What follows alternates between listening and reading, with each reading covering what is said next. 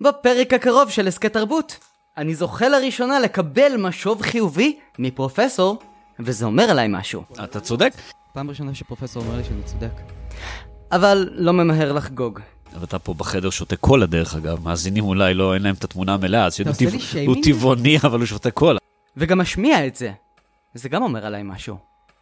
בכל מקרה, הכירו את אוריה שביט, פרופסור להיסטוריה העוסק במזרח התיכון, ולאחרונה הוציא צמד נובלות בשם בשר. אחת מהן עוסקת בעתיד אפוקליפטי שבו בשר מן החי יוצא מהחוק ומסעדות סטייקים יורדות למחתרת.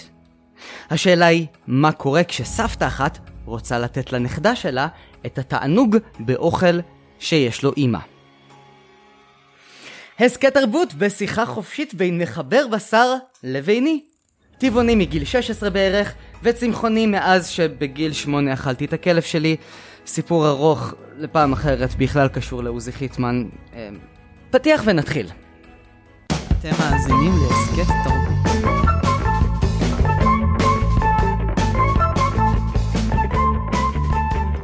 שלום וברוכים הבאים להסכת תרבות, אני מורדי חנני ואיתי נמצא פרופ פרופסור אוריה שביט, שעוסק בתחום המזרח והאסלאם והסכסוך היהודי הערבי, וגם בתחומים של ספרות, כי אתה לאחרונה הוצאת את הספר בשר, נכון. ואתה מדבר עם טבעוני דרך אגב. אתה טבעוני? כן. לא הייתי מאמין עליך. לא, אני צוחק, הייתי מאמין עליך. זה, זה כמו שאומרים לערבי, אני לא הייתי מאמין עליך, לא הייתי... זה אחד הדברים המעליבים שאפשר להגיד. על טבעוני? למה? מה? לא, על ערבי. לא, לא, אני צוחק, אני אומר ש... הייתי- הייתי משער, כן. אוקיי.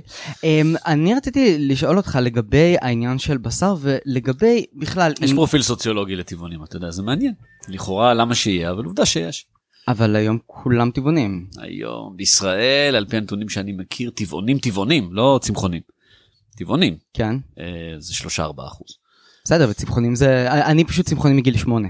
באמת, זה מדהים בעיניי. כן, אז אנחנו עוד... אה, על על זה אנחנו עוד נדבר. מה שכן, אני חייב להסביר, לתת לך איזשהו טיפונת הקדמה ורקע. אה, אני כמו ילד אה, דו-לשוני. אוקיי. כי אני מאוד אוהב את ההרצאות שלך ביוטיוב, אני גם מאוד אוהב את ההרצאות של מרדכי קידר, אז לפעמים אני מבלבל בין הדיאלקטים, אתה מכיר את הילדים האלה שהם קצת לומדים גם עברית וגם אנ- אנגלית, ואז אומרים מילים כמו פילפנט, אז אני מדבר גם שביתית וגם קידרית. אוקיי. כן, אז יכול להיות שאני אוציא כל מיני דברים שהם...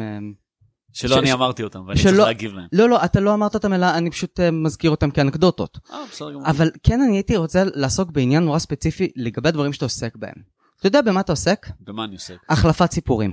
אוקיי. תומאס מור, הוגה הדעות החשוב, מה הוא אמר לגבי מהפכות? אתה, אתה אמרת את זה, אתה זוכר? בוא תזכיר לי. שמהפכה זה לא שמצטבר ידע ואז יש איזושהי מהפכה, אלא מהפכה זה משנים את הרעיון. המהפכה הקומוניסטית למשל, הייתה החלפה של אה, הרעיון הקומוניסטי באיזשהו רעיון אחר, אה, מוצלח אה, יותר או פחות, אבל זה, זה לא אתה שהמהפכה, מדבר על אה, טבען של מהפכות מדעיות. מה- של מהפכות החלפת אגב לא שפות אלא שמות, אבל לא חשוב. הכל. של מהפכות בכלל.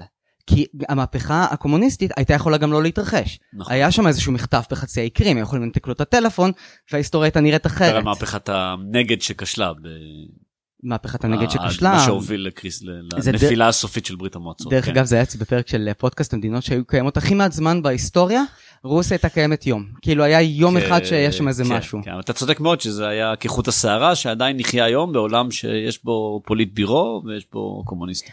אבל אני חושב שרוב הדברים שאתה עוסק בהם, במיתוסים ובאתוסים ובאסלאם ובמהפכות וכל הדברים האלה, זה הכל עניין של להחליף סיפור.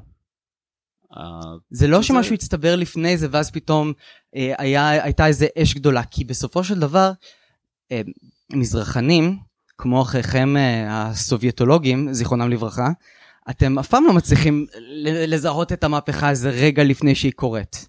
שאלה אם אנחנו בכלל אמורים לעשות את זה, אם זה בכלל חלק מהמנדט שלנו. כי אתה יודע. אז מה אתה אה, עושה? על מה משלמים לך? אם, לחקור? זאת שאלה תמיד אה, לגיטימית, אבל שאלה אם היסטוריון בכלל אמור לחזות את העתיד. כלומר אם זה לא קצת... אתה אה, היסטוריון?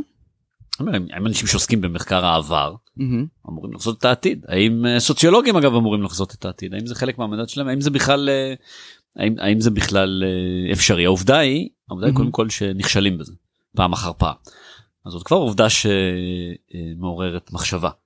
כלומר, היא לא אומרת שזה בלתי אפשרי, יכול להיות שהיא אומרת שלא עושים עבודה מספיק טובה בחיזוי העתיד, אבל העובדה היא שכל הזמן נכשלים בחיזוי העתיד. אתה יודע, יש המון המון הסברים למה פרצה האינתיפאדה בדצמבר 1987.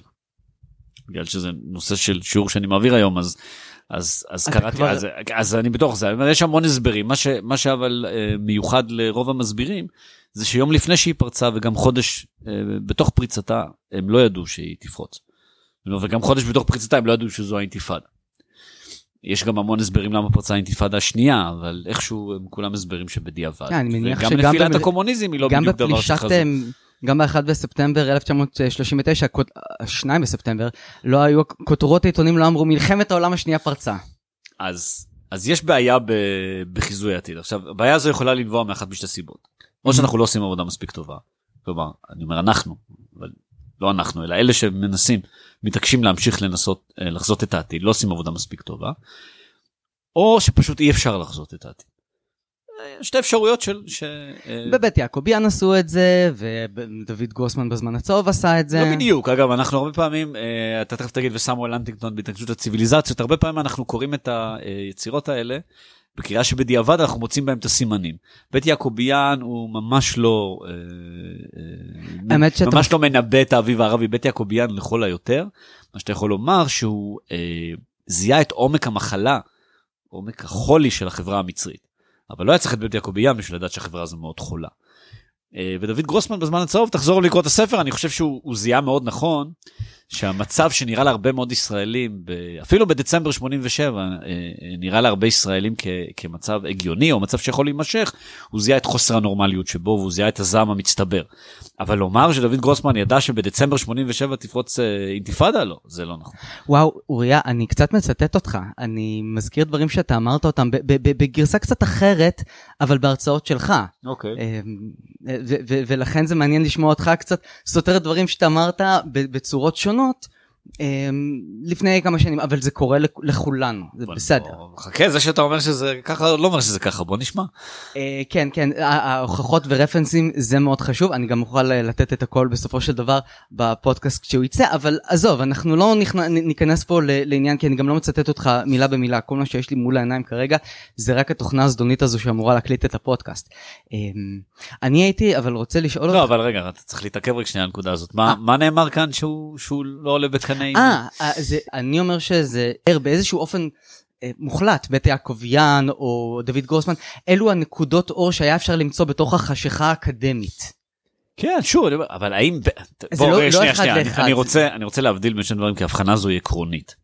האם בית יעקוביאן הוא ספר שמי שקרא אותו בזמן זיהה שהחברה המצרית יש בה הנורמליות היא חולה מאוד יש בה יש בה מועקות גדולות יש בה חוסר נחת גדולה בוודאי.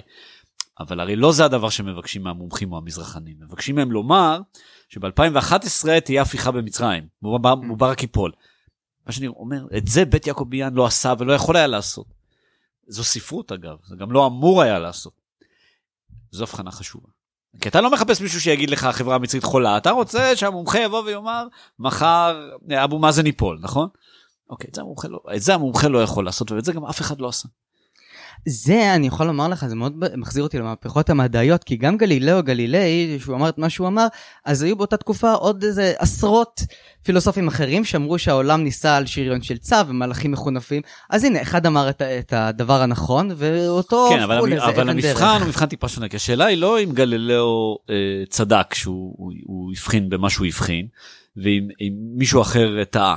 השאלה היותר עמוקה היא אה, מה היו הכלים שגלילאו השתמש בהם Mm. ומה היו, הגל... היו הכלים ומה היו הכלים שהשתמש בהם אה, האדם שטען שהצו אה, נושא את העולם על גבו. ובספר שלך בשר אתה מנסה לנבא משהו אתה מנסה להציג, להציג דיסטופיה כי אם למשל מה שיקרה בעוד אה, 10-20 שנים שבאמת בשר יצא מחוץ לחוק ורק ידפיסו ויהיו מסיבות מחתרתיות של בשר אז יבואו ויגידו או הנה אוריה שביט הוא זיהה כנראה לא תזהה בדיוק את השנה ואת התהליכים וכדומה אבל אתה עדיין תהיה איזה דמות מפתח בהיסטוריה העולמית.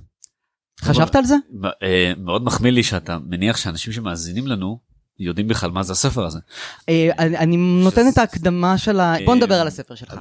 ורק דבר, הדבר הקריטי שצריך לציין מדובר בספרות יפה לא בספר עיון כן. כלומר מלכתחילה כללי המשחק הם, הם שונים. וה... למה? גם הקודם שלך, שחר של יום ישן, היה סוג של מדע בדיוני. סתם, אני צוחק. תשמע, אתה שואל האם, האם התחושה שלי, שים לב למילה שהשתמשתי בתחושה, תחושה, היא שהמציאות שמתוארת בבשר, שהוא כאמור ספרות ולא ספר עיון, האם המציאות הזו היא מציאות שתהפוך לאמת עוד 60-70 שנה, אז אני יכול להגיד לך שאין לי ספק.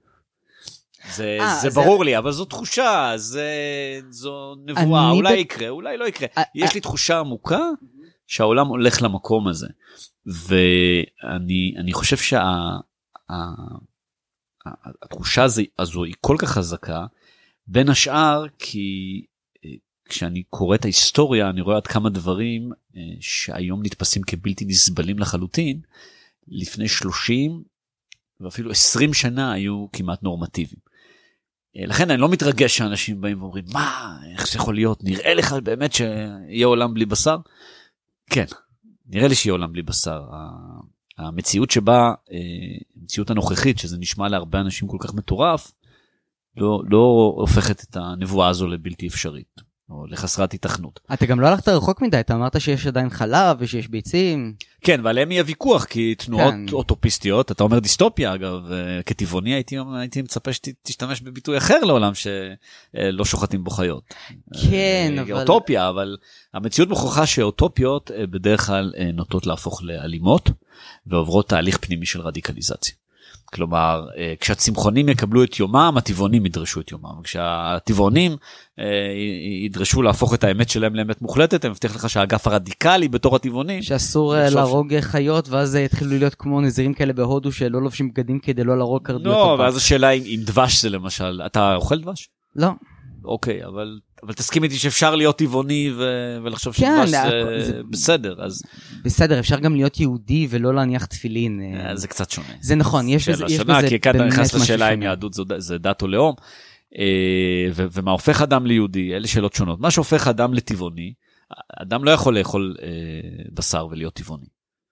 אדם יכול לאכול חזיר ולהיות יהודי לפי... מעניין אם יהיו סלפים ווהאבים והזרם הקוטביסטי שאומר שאתה יכול לאכול דבש בהחבא. תשמע, הבשר מתאר מציאות שיש בסלפיה של טבעונות, אלה האנשים. שדורשים להסיר ממוזיאונים ציורים פלמים אה. של אה, שוק אה, דגים. זה גם הסלפים אה, לא מוכנים לעשות? לא, כי זה גם הפמיניסטיות אה, לא מוכנות לעשות. הסלפים זו העמדה הטהרנית, הנוקשה, המוחלטת, זו שאין בה מקום לשום פשרות. וכמעט בכל תנועה דתית יש, יש סלפים. ברגע, לפחות ברגע מסוים של התהוות התנועה הדתית. אבל אתה יודע, צריך, צריך איזשהו, אה, אה, אחת הביקורות ששמעתי מבשר על טבעונים, זה אה, למה, למה, הוא, למה הוא מתאר את המציאות העתידית הזו כ, כמציאות אלימה. כדיסטופיה ולא כאוטופיה שבעצם הספר הזה הוא לא מוסרי כי הוא מתאר טבעונים אלימים. אז חשוב לי לפחות לומר שזה לא איזה התיאור הזה הוא, הוא לא תיאור אה, שיש בו אמירה נורמטיבית על טבעונות. אני לא חושב שטבעונים הם כאלה או אחרים אני חושב שביום שהתנועה הטבעונית תצליח לכפות לצבור את כוח לצ, לצבור כוח שכבר היום אגב יש לה כוח אבל תצליח לצבור כוח ולהפוך את האוטופיה שלה למציאות, האלימות תהפוך לבלתי נמלט מכוח המחשה של האוטופיה, מכוח הכינון האוטופיה, כי זה גורלן של אוטופיות. אם הטבעונות נכנסת לכנסת, היא מקבלת את המונופול על אלימות. כי ברגע שהיא נמצאת בשלטון, לשלטון יש מונופול על אלימות. צודק. ואוטופיות בגלל האופי המוחלט שלהם. פעם ראשונה שפרופסור אומר לי שאני צודק. אז זה רגע... אמא, תקליטי אותי. סליחה. אתה צודק אבל חשוב להבין זה לא בגלל שמדובר בטבעונות לא בגלל ההשקפה הטבעונית זה בגלל שזו השקפה אוטופיסטית. בגלל שזו השקפה ששואפת לעולם שהוא מוחלט בצדק שלו ובחוקים שלו. תגיד איפה העיסוק היומיומי באסלאם ובמזרחנות ובכלל אני, אני חייב לשאול אותך את השאלה הזו כי היא באמת קצת מציקה לי. מזרחנות היום זה, זה מקצוע קצת מסוכן. אתה יודע כמה שמאלנים uh, מסתובבים שם בחוץ ויהיו מוכנים להסתער עליך עם איך אתה מעז לתאר את העמים הכבושים של המזרח. אתה רוצה להגיד שזה תחום פוליטי. זה תחום מאוד פוליטי, פוליטי ובאקדמיה הוא, זה נמצא בצד הלא נכון של המפה, כי אתה אדם לבן שמבק... שמתייחס לעמים ששעבדנו במרכאות. תשמע, אני אולי קצת מיושן, אבל אני אה, באמת חושב שיש דבר כזה מציאות. היא מורכבת, יש בה ניואנסים, היא פתוחה לפרשנויות שונות, אבל המציאות קיימת, אנחנו לדוגמה יושבים עכשיו ומדברים. ואתה פה בחדר שותה קולה דרך אגב, מאזינים אולי לא, אין להם את התמונה המלאה, אז אתה עושה לי שיימינג? הוא טבעוני אבל הוא שותה קולה. פרופסור עושה לי שיימינג מול אה, כל הכיתה שלי, זה כבר אני יותר רגיל. זה אתה יותר רגיל. אה, איפה היינו? היינו בשאלה שלי אליך. אתה עסקת בבשר, באוטופיה, בעולם שבו יהיו מפלגות שמתייחסות, מפלגת טבעונות סלאפית ומפלגת אה, יותר קיצונות אה, קוטבי, קוט, קוטביסטית, כן. שאומרת אתה יכול לאכול דבש בבית קפה אה, איפשהו בבית קפה בצד, אבל אתה לא יכול לעמוד בכיכר העיר ואתה אומר אני כופר בטבעונות ובעיקרי אמונתה. אני אומר פה משהו שמהדהד אליך, נכון? בוודאי, אגב, כן. אתה תוכל לעמוד בכיכר העיר ולהגיד אני נגד טבעונות, רק אתה לא תוכל לאכול בשר ולא נכון, לשתות חלב. נכון, אבל, אבל ובכל זאת, אמ, כמה שאבת מעולם החקר של המזרח אה, לתוך עולם החקר של הספרות? הרבה מאוד, משום שרעיונות בעולם שלנו פועלים בדרכים דומות ומשרתים צרכים דומים. אם אתה חושב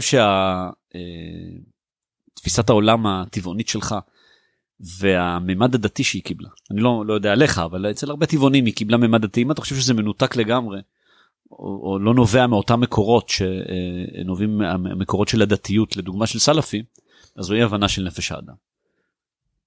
אוקיי, okay, יכול להיות. הרי אה, הטבעונ, הטבעונות היום במיוחד, אבל גם צמחונות בכלל, יש בה מאפיינים דתיים. נכון, זה, זה מאוד הגיוני, אבל אנחנו עוד נגיע למימדים דתיים וכדומה. יש בה, יש בה אה, הלכה. יש פה סדר חיים שלם של מותר ואסור, יש בה הלכה, יש בה מיסיון. בדרך כלל טבעונים אה, יקדישו לך את הכמה דקות שהם יסבירו למה הטבעונות היא טובה ונכונה. אין לי שכר ועונש. אה, אין שכר ועונש אין שכר ועונש במובן היהודי או הנוצרי או המוסלמי אבל זה לא אומר שאין שכר ועונש יש איזו תפיסה של הרמוניה בעולם שאתה צריך לשמור עליה והעונש דרך אגב שטבעונים מדברים עליו הוא לא עונש של מה בכך הוא מאוד מוחשי הטענה היא שאנחנו משמידים את כדור הארץ במו ידינו. הטבעונים מדברים על מבול. אני גם מדבר על מבול. כן, אבל אתה טבעוני. בסדר, זה הגיוני. מדברים על מבול. אגב, בניגוד לחלק ממה ש...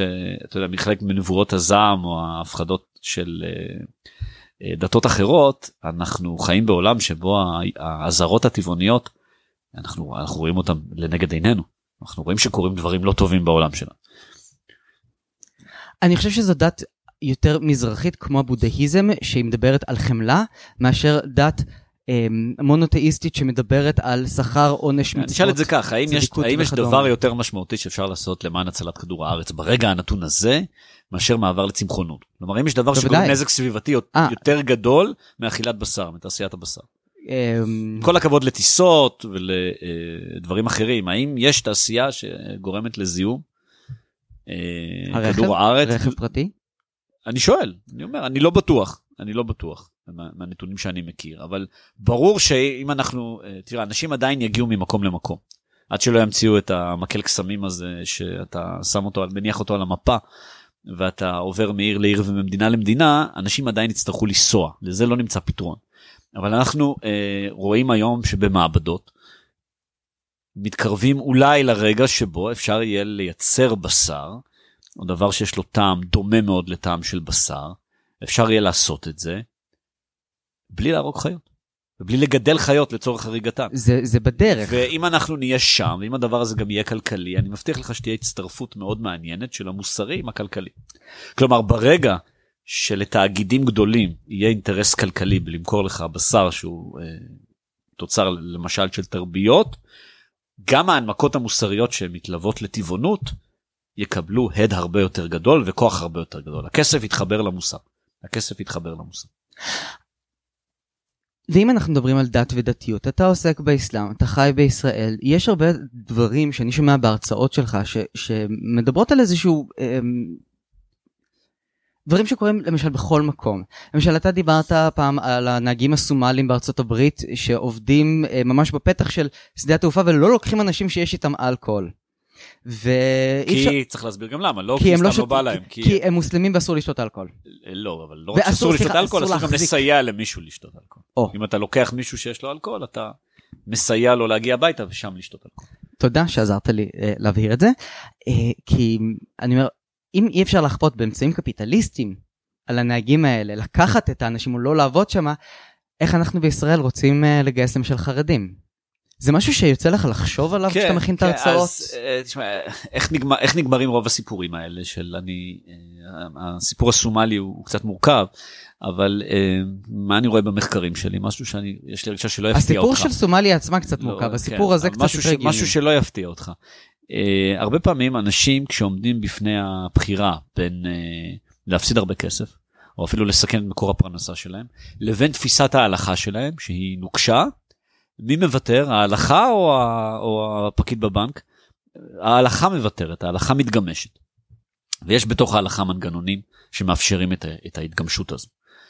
אה, כלומר, אם השאלה שלך היא על החרדים, אתה רוצה תשובה, לא, אם, לא, אם, אם ממש אתה רוצה לא. תשובה אה, אה, אמיתית על העניין החרדי, תן לי. אני יכול לומר לך שהרבה מאוד מהדברים שהחברה החרדית בישראל מציגה כדעת תורה ולא יכול להיות אחרת וזו דרך החיים שלנו מאות בשנים וכולי, הם אך ורק תוצאה של המצב הפוליטי בישראל אה, ושל אה, תהליכים כאלה ואחרים בחברה הישראלית. כלומר, אם יתעורר הצורך או אם המדינה, שהרוב בה חילוני, אה, יעמוד על שלו, אתה תראה את ההלכה משתנה.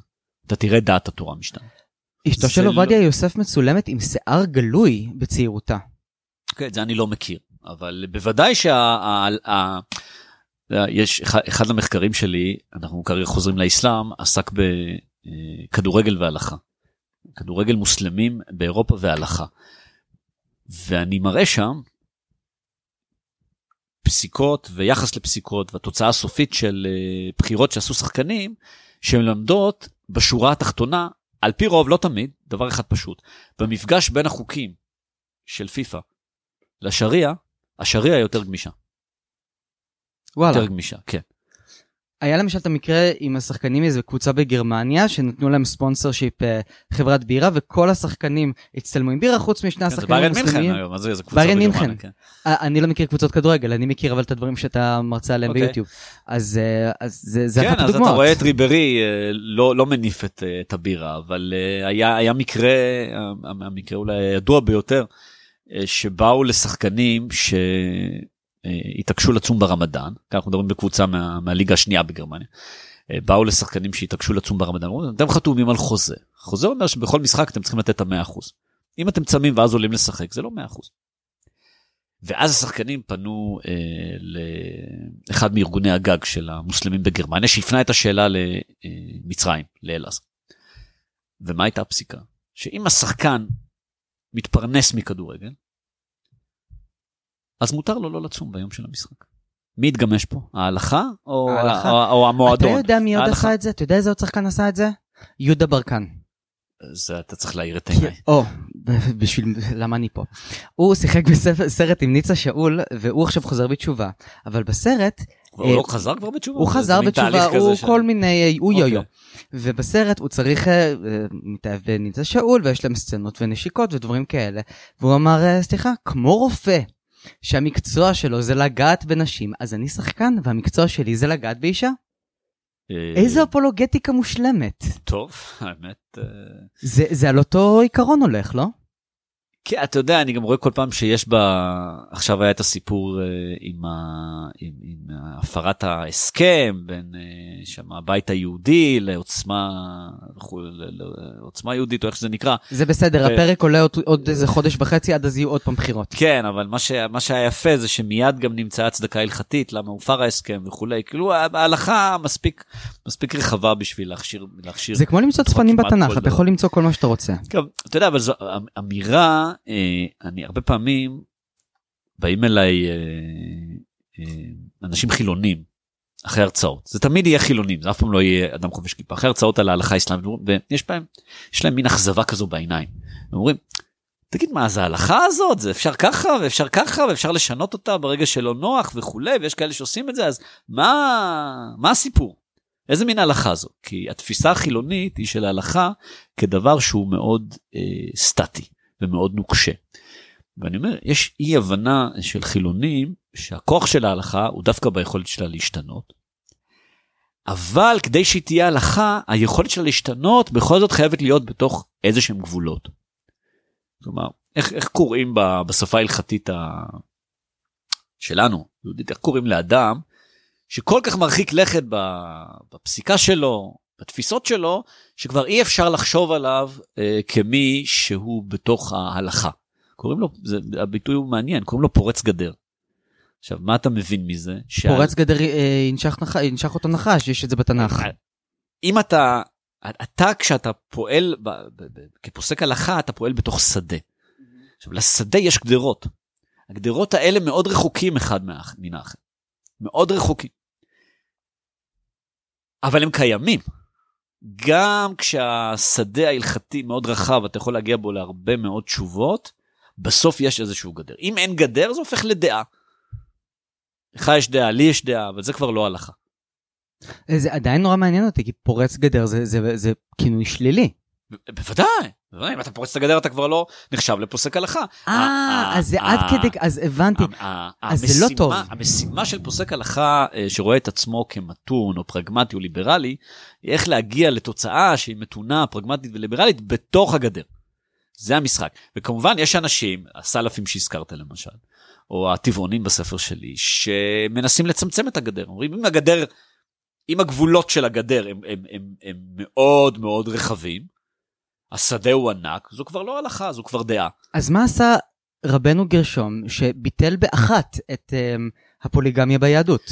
חלק מהשאלה היא האם אתה uh, כפוסק נהנה מהמעמד, נהנה ממעמד שמאפשר לך להרחיב את הגבולות של הגדר או לפרוץ אותה אפילו בנקודה מסוימת ועדיין לחשב בעיני הקהילה uh, כמי שפועל בתוכה. תראה, בסוף ההלכה שואבת את הכוח שלה מהרעיון שהיא יישום של דברי האל בעולם שלה.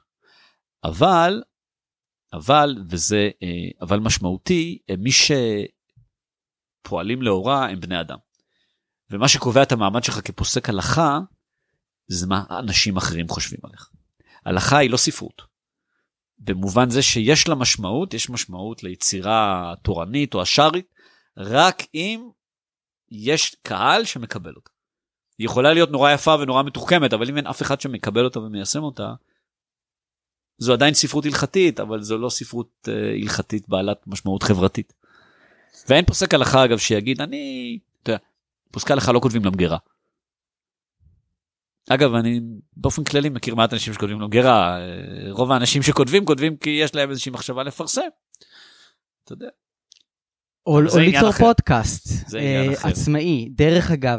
ואתה יודע מה, באותו עניין, אני אלך להלכה הבאה, להלכה האקדמית. אוקיי. אוקיי? כי אם אנחנו ניקח את אותו מושג, אתה כפרופסור, הדברים שאתה תציע, זה יהיה מאוד הגיוני, כי זה במסגרת הגדר שלך. אני, בתור אדם שממרגלות אה, ניסיוני האקדמי, שבסך הכל יש לי תואר שני, אמ, ואני ארצה לפתח איזשהו נושא, אז אני אהיה פורץ גדר. אני אתן לך דוגמה. נגיד שמעתי את ההרצאה שלך על מה שקורה באיסלנד. כן. אמ, סתם אני זורק את זה עכשיו. על האסלאם באיסלנד, כן. על האסלאם באיסלנד, הג'יהאד האיסלנדי. ששם, לא, לא, לא חלילה, לא ג'יהאד, שלושה סתם, מסגדים ש... שלושה מסגדים. רחוקים מאוד מהג'יהאד. אה, נכון, אבל מה לעשות, זה מצחיק להגיד הג'יהאד האיסלנדי, כן. אז אנחנו נגיד את זה וזה לא יקשר. מצחיק אותך לא אותם. כן, זה, זה, זה איסלנדים, אין שם חוש הומור, הם אנשים מאוד קרים, אה, יצא לי להכיר כמה. עכשיו שמה, אה, יש איזה עניין שלם, מתי, איך צמים רמדאן בקיץ האיסלנדי, כשאין בו בכלל אה, חושך. כן. האם צמים לפי שעון מכה ומדינה, או שצמים לפי שעון איסלנד באיזשהו שלב שבו השמש יורדת מספיק נמוך כדי... שגם על זה יש ויכוח אם היא יורדת או לא יורדת. היא יורדת, כן. לא יורדת, ויש על זה ויכוחים. כן, ו... היית אגב באיסלנד? כי אחד הדברים היפים שאתה יכול לראות זה את השמש האיסלנדית שוקעת בים ביוני. הרגע הזה שהיא מין כדור כתום ענקי שנבלע בתוך הים ואחד הדברים המרשימים שלי יצא לראות בחיי זה קבוצה של אנשים שעבדו באותו יום מחכים לשעה 12 בלילה וארבע דקות.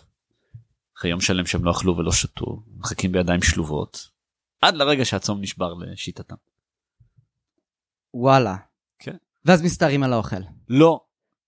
טוב, אני לא הייתי באיסלנד כי אני סיימתי תואר שני ואני הייתי צריך אה, איכשהו להחזיר לעצמי את ההשקעה. אה, אפילו לכאן הלכתי ברגל משפירא. בכל מקרה, אה, אני לקחתי את העניין הזה של איך גיאוגרפיה משפיעה על תיאולוגיה ואמרתי, זה קורה בכל כך הרבה מקומות. זה למשל הבודהיזם בטיבט. למה הוא השתמר אה, בצורתו המקורית? כי בטיבט קר והכתבי קודש נשמרו. הטיבט ירד למטה, לה...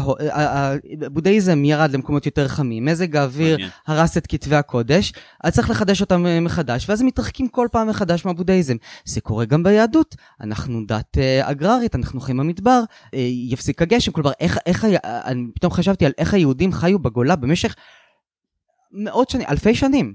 וכל הזמן הם, הם קראו שלושה, שלוש פעמים ביום את האיום של אם אתם לא תעשו כמצוותיי, אז אני אעצור לכם את השמיים ולא ירד גשם. או באמת, בוא נראה אם תצליח שלא, ש, שלא ירד גשם במשך שבוע. אחר כך תאיים שכן ירד גשם, לא, או שלא ירד גשם. אתה יכול לחשוב על זה גם אחרת, זו נקודה מאוד יפה מה שאמרת, אבל אתה יכול לחשוב על זה גם אחרת. תראה איך חוקים שבאו לעולם, נולדו במדבריות ערב במאה השביעית, הופכים פתאום לחלק מהיומיום האיסלנדי.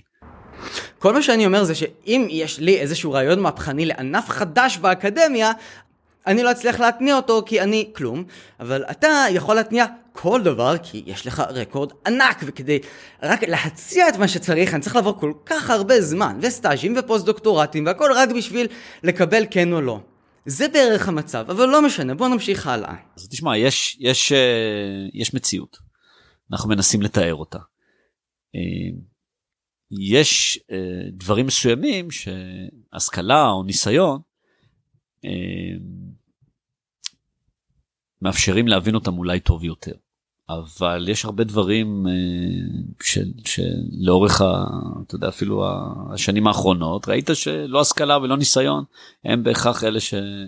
הם בהכרח אלה שמקנים אה, יכולת אתה, אתה טובה ממש להבין אותם. מכיר אותי, אם למה? ככה. לא, סבבה, אוקיי, תמשיך. אתה, אתה דיברת ספציפית עליי, בסדר? תסביר. לא השכלה ולא ניסיון, זה משהו שהיום אני יכול ללכת איתו למכולת. לא, אני אומר שצריך מאוד להיזהר מהמחשבה שהתמחות בתחום מסוים מאפשרת, לדוגמה, אם לחזור לתחילת השיחה שלנו, לנבא את העתיד בתחום הזה. אה, בסוגיות מסוימות אולי כן, בסוגיות אחרות לא. ברור אבל שאם אתה, אתה רוצה לדוגמה להבין את, ה, את מציאות החיים של מלצר במסעדה באיסלנד, שמתמודד עם פסיקות שונות ב, ביחס לשאלה מתי הצום נשבר באיסלנד, אז הכרת השדה ההלכתי שנוגע לפסיקות הלכה והמכניזמים ההלכתיים הרלוונטיים יכולה לעזור. הבנתי. זה לא עניין של פסיקה, זה פשוט הבנתי. עניין של אה, להכיר את החומר, אתה גם יכול ללמוד אותו בדרך אחרת. אתה, אתה לא רואה את האקדמיה בתור סוג של דת? לא, למרות שאולי ההגדרה שלך לדת היא כזו ש... שמאפשרת לראות אותה כך. אה, אבל אני חושב שהשתמשת מקודם, אתה הלכת לקראת אה, המילה הלא בלתי בעייתית הזו, פוסק? ובכל זאת לא אמרת אותה לא, אבל אני חושב שהמונח שאתה מכוון אליו זה שיח. שיח במובנו הפוקויאני, כי, כי כן, אנחנו בכל תחום שאנחנו חוקרים, בכל דבר שאנחנו לומדים אותו, אנחנו פועלים אה, בסופו של דבר בתוך, אה, או עם מחשבה על מה שמקובל ולא מקובל, על מה שנתפס כנורמטיבי ומה שלא נתפס כנורמטיבי בתוך התחום. אני, אה, אני, ויש יש לנו, אנחנו עוברים באופן אישי, כל אחד מאיתנו, באופן, לא משנה מה אתה עושה, בין אם אתה אה, צייר, משורר או חוקר הלכה, אתה עובר איזשהו תהליך של התאמה לציפיות של המערכת שבתוכה אתה פועל. הדבר הזה הוא בלתי נמנע. הדבר הזה, אה, המאזינים לא רואים את הפנים שלך, אז אני אה, כבר אומר שאני מזדהה עם, ה, עם הפנים שלך שאומר, הדבר הזה הוא בפירוש בעייתי. בפירוש בעייתי. הוא... קודם כל, אז, אז בואו קודם כל נלך לעניין של מה הדת באקדמיה. הדת לדעתי היא יותר בכיוון של קרל פופר, במובן של אין אמת אחת והכל אה, סובייקטיבי וכדומה. שדרך אגב, כשאנחנו מדברים על ההתמודדות של אירופה והאסלאם, זה אני לא בטוח אגב זו פרשנות נכונה לפופר, לומר שאין אמת אחת. ש, ש, אנחנו צריכים להיות מאוד צנועים שאם ב- הולכים ל- לכיוון אמת אחת, אז, אז אמ, כאן, מתחיל, כאן מתחילות הבעיות. לא, בסוף, אם- תשמע, פופר אה, אמר דבר שאפשר להתווכח איתו, אבל הוא, הוא בסך הכל די פשוט. הוא אמר, אני אה, יכול להפריך, אני לא יכול להוכיח. אני יכול אה, לומר שהשמש זרחה אתמול, אני לא יכול לומר שהיא תזרח מחר. כן, אבל באיזשהו מקום, אמ, טוב, זה באמת, זה קצת נושא אחר, העניין של אירופה שלוקחת את המקום הזה של אה, הספקות ואין אמת אחת והכל בסדר, לעומת המהגרים המוסלמים שהם קצת יותר חדורי מוטיבציה ומטרה, ו- וכאן למעשה הייתי נזהר רגע מלהגיד.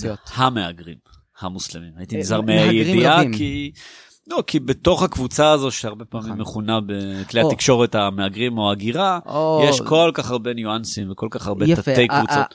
המקום הזה של הלסייג כל דבר ולעמוד על כל...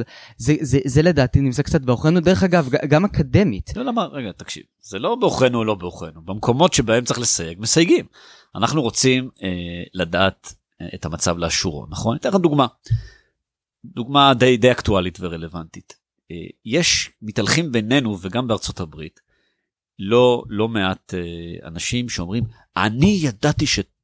אני ידעתי שטראמפ יזכה בבחירות. אני ידעתי. ולעומתם יש הרבה אה, שבא, שהם כבר שלוש שנים הולכים חפויי ראש כי הם ישבו בטלוויזיה אפילו באותו ערב והסבירו שהוא הולך להפסיד בגדול. עכשיו אם ראית אה, הר- הרצאה ש, שמתחילת דבריך הבנתי שראית שלי. שניתנה, שניתנה במקרה ב, ב, ביום של, בערב הבחירות בארצות הברית, כלומר ביום שבו טראמפ זכה, אבל שעדיין לא, לא היו ידועות התוצאות. אמרתי שם דבר שהוא לא זה ולא זה, אבל הוא הדבר הנכון מדעית. אמרתי, תראו, שואלים אותי, מה נראה לי הגיוני שיקרה? נראה לי הגיוני שלירי קלינטון תנצח. אבל אם אני קורא סקרים כאיש מדע, את הסקרים שפורסמו לא חודש לפני, ולא שבוע לפני, הסקרים שפורסמו יום ויומיים לפני, סקרים האחרונים. אני למד מהם שהתשובה המדעית לשאלה מי יזכה היום בבחירות היא שהכל פתוח. כלומר, מבחינה אה, סטטיסטית, אה, מבחינה סטטיסטית יכול להיות שהוא ינצח ויכול להיות שהיא תנצח, יכול להיות שטראמפ ינצח, יכול להיות שהילי קלינטון תנצח. עכשיו, ההסתייגות הזו היא לא אה, איזה הצטעצעות או משהו שנועד לבאס אותך. ההסתייגות הזאת זה מדע. אם בסקרים במדינות הרלוונטיות קלינטון הייתה מובילה בשיעור שהוא משמעותית גדול מטעות הדגימה של אותם סקרים הייתי אומר הדבר הנכון מדעית לומר זה שהיא אמורה לנצח. וגם אם תלך אחורה אגב להרבה מאוד סיטואציות שהיו בפוליטיקה הישראלית אה, אנחנו נמצאים באותו מקום כלומר הבעיה היא אה, לדוגמה אתה זוכר אולי את ה...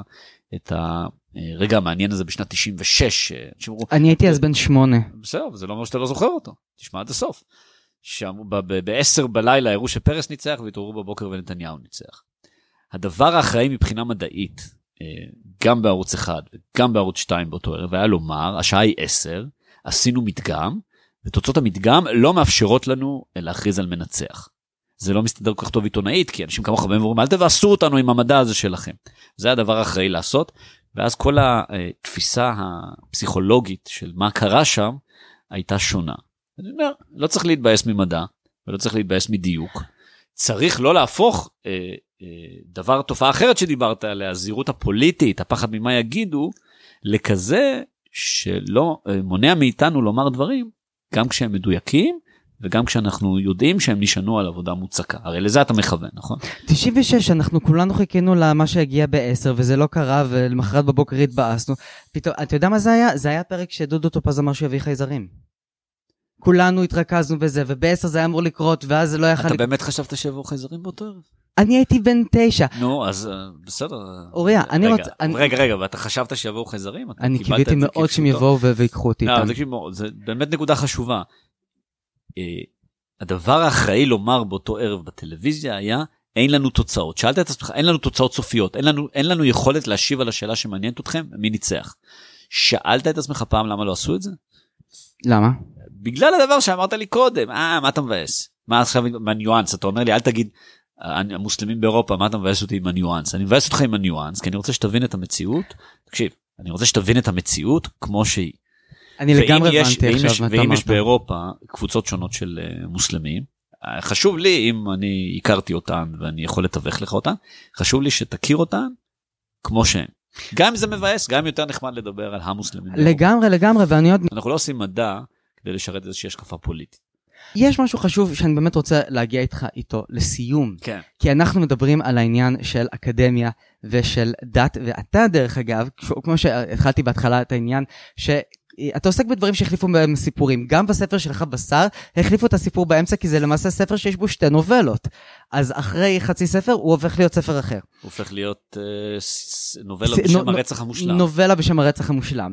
המהפכה הקומוניסטית החליפו את הרעיון של קומוניזם בדבר לא, אבל אחר. אגב, אין פה החלפת סיפור, יש פה פשוט שני סיפורים שונים. נכון, אבל תן, למה להרוס אה, סיפור טוב עם עובדות? את התיאוריה שלי.